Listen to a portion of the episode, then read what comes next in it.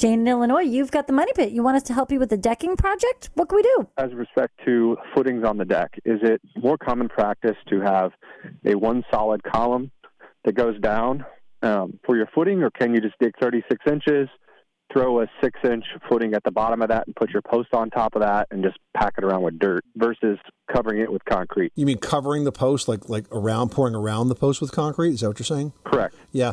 Well, that wouldn't really help you because that's not giving you any support.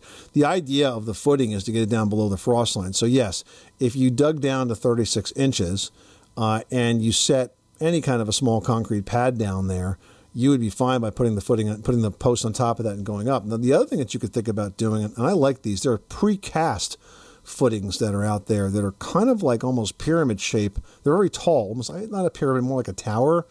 And they're about 36 inches uh, tall, maybe 40 inches tall and they have a bolt that sticks out the top of them so you can put your post dog right on that and you can dig your hole and drop this right into the hole what i like to do is put maybe a, a, shovel full of stone in the bottom of the hole make sure it's tamped really well and then drop my footing on top of that and this way my post ends up above grade i don't I don't like the idea, even though it's pressure treated, of sinking the, the wood in the ground. Yeah, I agree. Because eventually it's going to rot. So I like to keep it above ground. That's why I use those uh, those types of posts. And then the third way you could do this is with something called a sonotube. You know what that is? Yeah. Yeah, it's like a, it looks like a paper towel roller, you know, roll, but it's uh, it's 12 inches in diameter.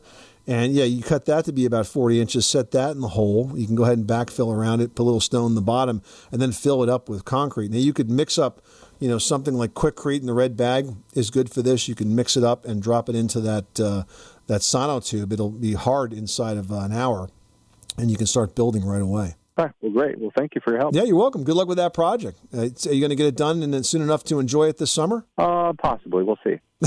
All right. Well, good luck. Thanks so much for calling us at 888 Money Pit. Thank you.